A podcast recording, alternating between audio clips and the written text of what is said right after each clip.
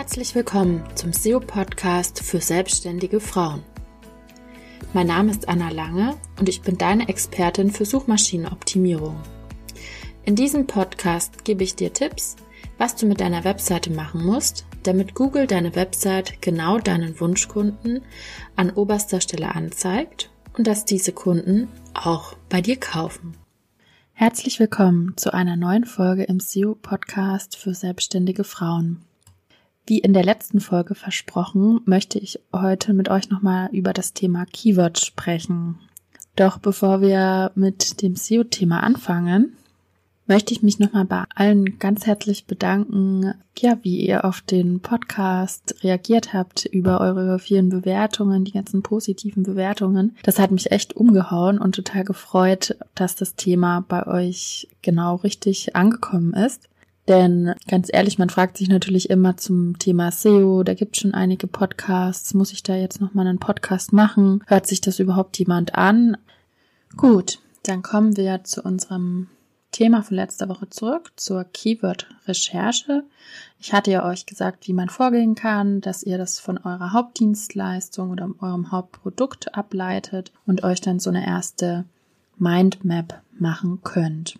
Und worüber wir letzte Woche noch gar nicht gesprochen haben, ist jetzt die Länge der Keywords. Denn da gibt's auch Unterschiede. Vielleicht hast du schon mal gehört, woher das kommt, dass man ähm, da da die Keywords unterscheidet, beruht auf einer These von dem Christian Anderson. Das ist so ein bisschen abgeleitet aus der Produktpolitik. Denn seine These ist, dass man Umsatz nicht mit wenigen Bestsellern macht, sondern mit vielen Nischenprodukten. Und diese Nischenprodukte hat er als Longtail-Produkte bezeichnet. Und die Keywordlänge hat nämlich auch was mit dem Suchvolumen zu tun, worüber wir letzte Woche gesprochen haben. Keywords, die nur aus einem Begriff bestehen, die sogenannten Short Tail Keywords, haben häufig ein hohes Suchvolumen sind also viel gesucht, haben aber auch einen häufigen Wettbewerb und deswegen empfehle ich die euch nicht, außer es ist eben jetzt ein Wort, das noch nicht häufig gesucht wird. Dann haben wir als nächstes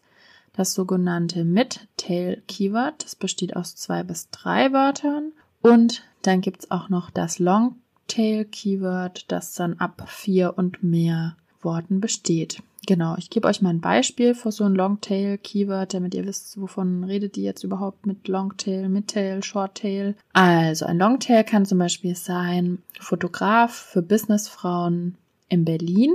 Das ist natürlich ein super Nischen-Keyword, die wahrscheinlich jetzt auch nicht häufig gesucht werden. Aber je mehr ihr solcher Longtail-Keywords einsetzt oder je mehr Seiten ihr auf die Longtail-Keywords optimiert, desto mehr Besucher habt ihr natürlich auch. Und ich habe letzte Woche schon gesagt, wenn es genau die zehn richtigen sind, die im Monat nach euren Blogartikel suchen, dann habt ihr schon zehn potenzielle Kunden. Und wenn ihr jetzt vielleicht zehn Blogartikel mit zehn Nischen-Keywords, also mit den Longtail-Keywords oder Midtail, funktioniert meistens auch noch ganz gut habt, dann habt ihr zum Beispiel schon 100 Webseitenbesucher im Monat und auch immer wieder potenzielle Kunden.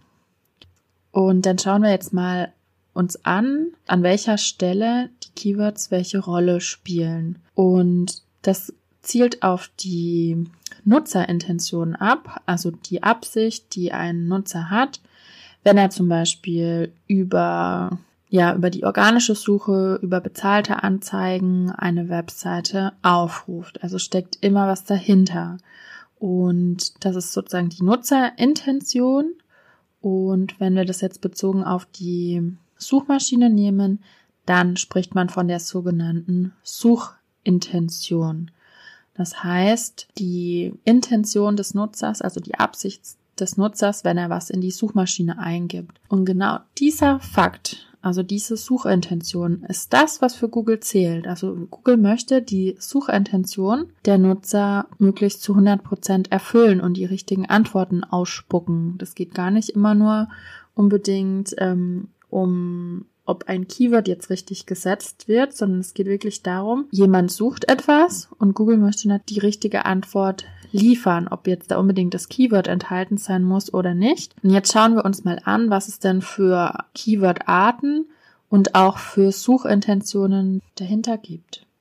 Als erstes möchte ich euch einmal die sogenannten Brand Keywords vorstellen. Ein Brand Keyword ist ein Keyword, bei dem ein Nutzer nach einer bestimmten Marke, also einer Brand, sucht. Das heißt, es ist sozusagen das Marken-Keyword. Das kann sowas sein, wie wenn jemand nach Nike sucht oder nach Apple. Und bei uns Selbstständigen ist es ja auch manchmal so, gerade wenn wir Dienstleistungen anbieten, dass wir häufig als Personenmarke auftreten. Und falls du das noch nicht gehört hast oder dich damit noch nicht auseinandergesetzt hast, ist die Personenmarke ja natürlich sehr stark an deinen Vor- und Nachnamen verknüpft. Das heißt, sollte das auf dich zutreffen, also wenn du jetzt nicht einen fiktiven Namen hast, also ich heiße zum Beispiel ja auch nur Anna Lange, Online-Marketing-Beraterin, ich heiße jetzt auch nicht irgendwie keine Ahnung, SEO XY Agentur, sondern mein, meine Hauptbrand, also meine Person läuft über meinen Vor- und Nachnamen. Das heißt, wenn du, wenn es dir genauso geht, dann ist dein Vor- und Nachname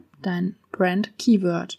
Das heißt, ich empfehle dir, dass du entweder die Startseite, die Über mich Seite oder vielleicht auch einen Blogartikel über dich auf deinen Personennamen optimierst. Also bei uns Frauen hat es auch so ein bisschen ja den Hintergrund, dass wir uns gerne in den sozialen Medien, in Facebook-Gruppen vernetzen oder an Instagram-Challenges teilnehmen. Und da kann es natürlich häufig auch sein, oder sagen wir jetzt auch mal unabhängig von Corona in Netzwerkveranstaltungen, die offline stattfinden und man tauscht ganz klassisch die Visitenkarte aus und jemand merkt sich dann den Personennamen und sucht danach, dann sollte derjenige dich natürlich auch finden. Dann gibt es noch die sogenannten Navigational Intents, also die Suchanfragen, die darauf abzielen, eine bestimmte Seite zu erreichen. Da also das ist jetzt für euch, finde ich, nicht so super wichtig, aber der Vollständigkeit halber nehme ich das auch mal mit auf. Da geht es einfach nur darum, dass die Nutzer nicht die URL einer Seite oben in die Suchleiste eingeben, sondern einfach danach googeln, zum Beispiel Website IHK oder für Gründer zum Beispiel jetzt ähm, Gründerzuschuss Arbeitslosenagentur. Also die klicken sich dann nicht durch auf der Seite der Arbeitsagentur, sondern die versuchen direkt so eine Unterseite über die Google-Suche anzusteuern. Wenn sowas jetzt für eure Webseite auch relevant ist, dann könnt ihr natürlich auch nochmal überlegen, ob ihr die entsprechenden Optimierungen schon gemacht habt aber ich möchte euch damit jetzt gar nicht so verwirren, weil ich glaube, das Thema, das ist so ein bisschen, was jetzt vielleicht wirklich so SEO-Sprech ist, was nicht jeder versteht. Genau, deswegen kommen wir nämlich zu den zum nächsten Keyword, zur nächsten Keyword-Art und ähm, Nutzerintention, die Informational Intent. Das heißt, es ist nämlich eine der wichtigsten ähm, Suchanfragen im Netz. 50 bis 80 Prozent sind informationsorientierte Suchanfragen. Da geht es jetzt darum, dass der Nutzer nach Informationen sucht, was auch schon der Name ableitet. Zum Beispiel Infos zu Tipps, Ratgebern, Definitionen. Und jetzt kommen wir nochmal zurück auf den Kaufentscheidungsprozess, auf die sogenannte Customer Journey. Denn die Kundenreise beginnt oft mit der Information über ein Produkt. Klar, man kann vielleicht schon irgendwo anders angefangen haben, den ersten Kontaktpunkt gehabt haben, wenn man es bei Freunden gehört hat oder irgendwo das aufgeschnappt hat. Und als nächstes ähm, fängt man meistens damit an, sich über ein Thema, über ein Produkt zu informieren. Genau. Und wir hatten ja schon gesagt, 50 bis 80 Prozent ähm, zählt zu den meist verwendeten Suchanfragen im Internet und deswegen ganz klar macht heute auch noch ein Blog Sinn.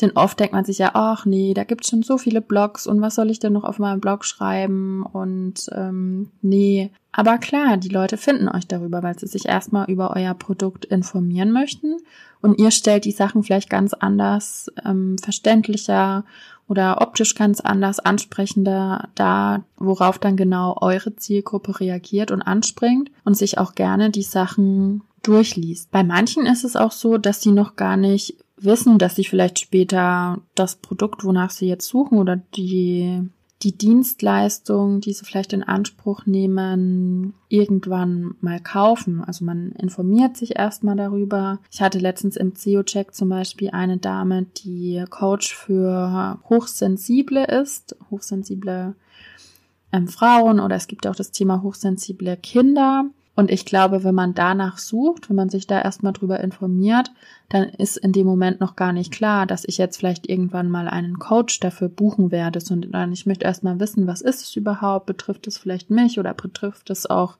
mein Kind?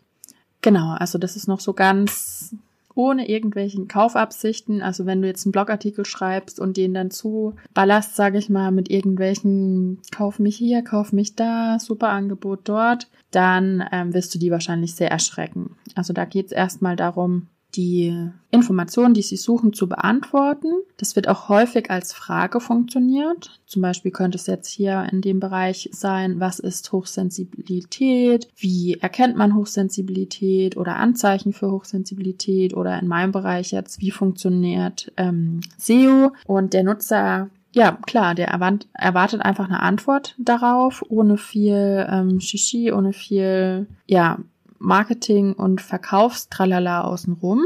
Und wenn du dir jetzt überlegst, wonach könnten meine Nutzer denn jetzt suchen, was interessiert sie, welche Informationen wollen sie erhalten, welche Fragen stellen sie, dann habe ich für dich zwei verschiedene Tooltips. Als erstes Answer the Public. Wir verlinken dir das auch nochmal in den Show Notes, dann kannst du mal nachsehen. Da kannst du ein Keyword eingeben, kannst das Land einstellen und kannst sehen, wonach die Nutzer oder welche Fragen die Nutzer zu diesem bestimmten Keyword stellen. Du hast, glaube ich, kostenlos zwei oder eine Abfrage am Tag. Und sonst gibt es da auch eine kostenpflichtige Variante. Alternativ kann ich dir noch das W-Fragen-Tool empfehlen. Damit ähm, gibst du sozusagen auch ein Keyword ein und das spuckt dir dann die verschiedenen W-Fragen, wer, wie, was, warum, wieso ähm, rund um dein Keyword aus. Das sind so kleine Helferlein, die ich, kannst du jetzt natürlich überlegen, an welchem Punkt macht es für dich Sinn oder wie weit willst du die Informationen geben? Was ähm, wird bei dir gesucht? Da kannst du gerne auch nochmal so eine kleine Mindmap machen rund um ja, dein, dein Hauptkeyword, welche Tipps werden dazu gesucht, welche Ratgeber kannst du geben, welche Definitionen kannst du vielleicht auch selber geben. Oder wenn es schon tausende Definitionen gibt, dann brauchst du das nicht nochmal nachmachen. Das ist klar. Aber das ja, ist sozusagen die heutige kleine Aufgabe, die du da mitnehmen kannst, dich mal mit dem, mit den informationsorientierten Suchanfragen auseinanderzusetzen, da das die meistverwendeten im Internet sind. Genau. Und falls du noch keinen Blog hast, kannst du jetzt mal überlegen, wäre das was für dich? Ich sage jetzt nicht, dass für jede Unternehmerin ein Blog geeignet ist, aber manchmal macht es auch Sinn, wenn man einfach ja so fünf bis zehn Artikel im Jahr schreibt oder auch schreiben lässt, wenn man jetzt sagt, okay, ich habe keine Zeit, dann kannst du mal darüber nachdenken, ob das vielleicht für dich Sinn machen würde. So, dann haben wir die Commercial Intent. Also wenn jemand die Kaufabsicht schon hinter der Suche sozusagen hat, diese Situation ist meistens am Ende des Rechercheprozesses. Also wir haben vorher die Information, jemand saugt sich voll. Beispiel, jemand möchte eine Reise machen, jemand möchte nach Costa Rica reisen, möchte mit seiner Familie dahin reisen. Der möchte jetzt erstmal wissen, kann man mit Kindern dahin reisen? Ist das Land sicher? Welche Währung brauche ich dafür? Was kostet so eine Reise? Der lässt sich vielleicht verschiedene Angebote geben. Und wenn er jetzt recherchiert hat, wenn er sein ganzes Puzzle zusammengefunden hat, dann ist er soweit und hat seinen Rechercheprozess abgeschlossen und ist sozusagen bereit zu kaufen. Bei Dienstleistungen sind die diese Recherchen meistens länger, auch jetzt gerade was ich vorhin gesagt habe im Bereich mit der Hochsensibilität und dem Coaching. Da kann ich mir auch vorstellen, dass viele Mamas, die danach suchen oder Familien vielleicht noch gar nicht wissen, dass sie dann irgendwann mal so ein Coaching buchen werden oder überhaupt benötigen. Da ist die Informationsvorarbeit sozusagen deine deine Aufgabe, um das zu erreichen.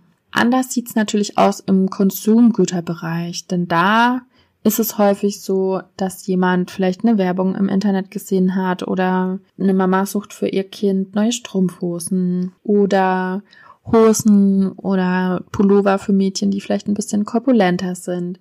Und die informieren sich vielleicht auch über ein paar verschiedene Anbieter, aber die wollen kaufen. Also die haben schon eine direkte Kaufabsicht und meistens ist der Rechercheprozess dann nicht so lang und die kaufen dann auch relativ schnell. Und hierfür gibt es jetzt auch bestimmte Keywords, die jemand eingibt, wenn er schon eine bestimmte Kaufabsicht hat. Bleiben wir jetzt mal in dem Mama-Familienbereich. Das kann zum Beispiel sein, wenn jemand eingibt Stoffwindel-Shop oder Secondhand-Shop oder Kinderkleidung kaufen oder Laden für Kinderkleidung zum Beispiel. Oder wenn jemand direkt nach einem bestimmten Produkt sucht.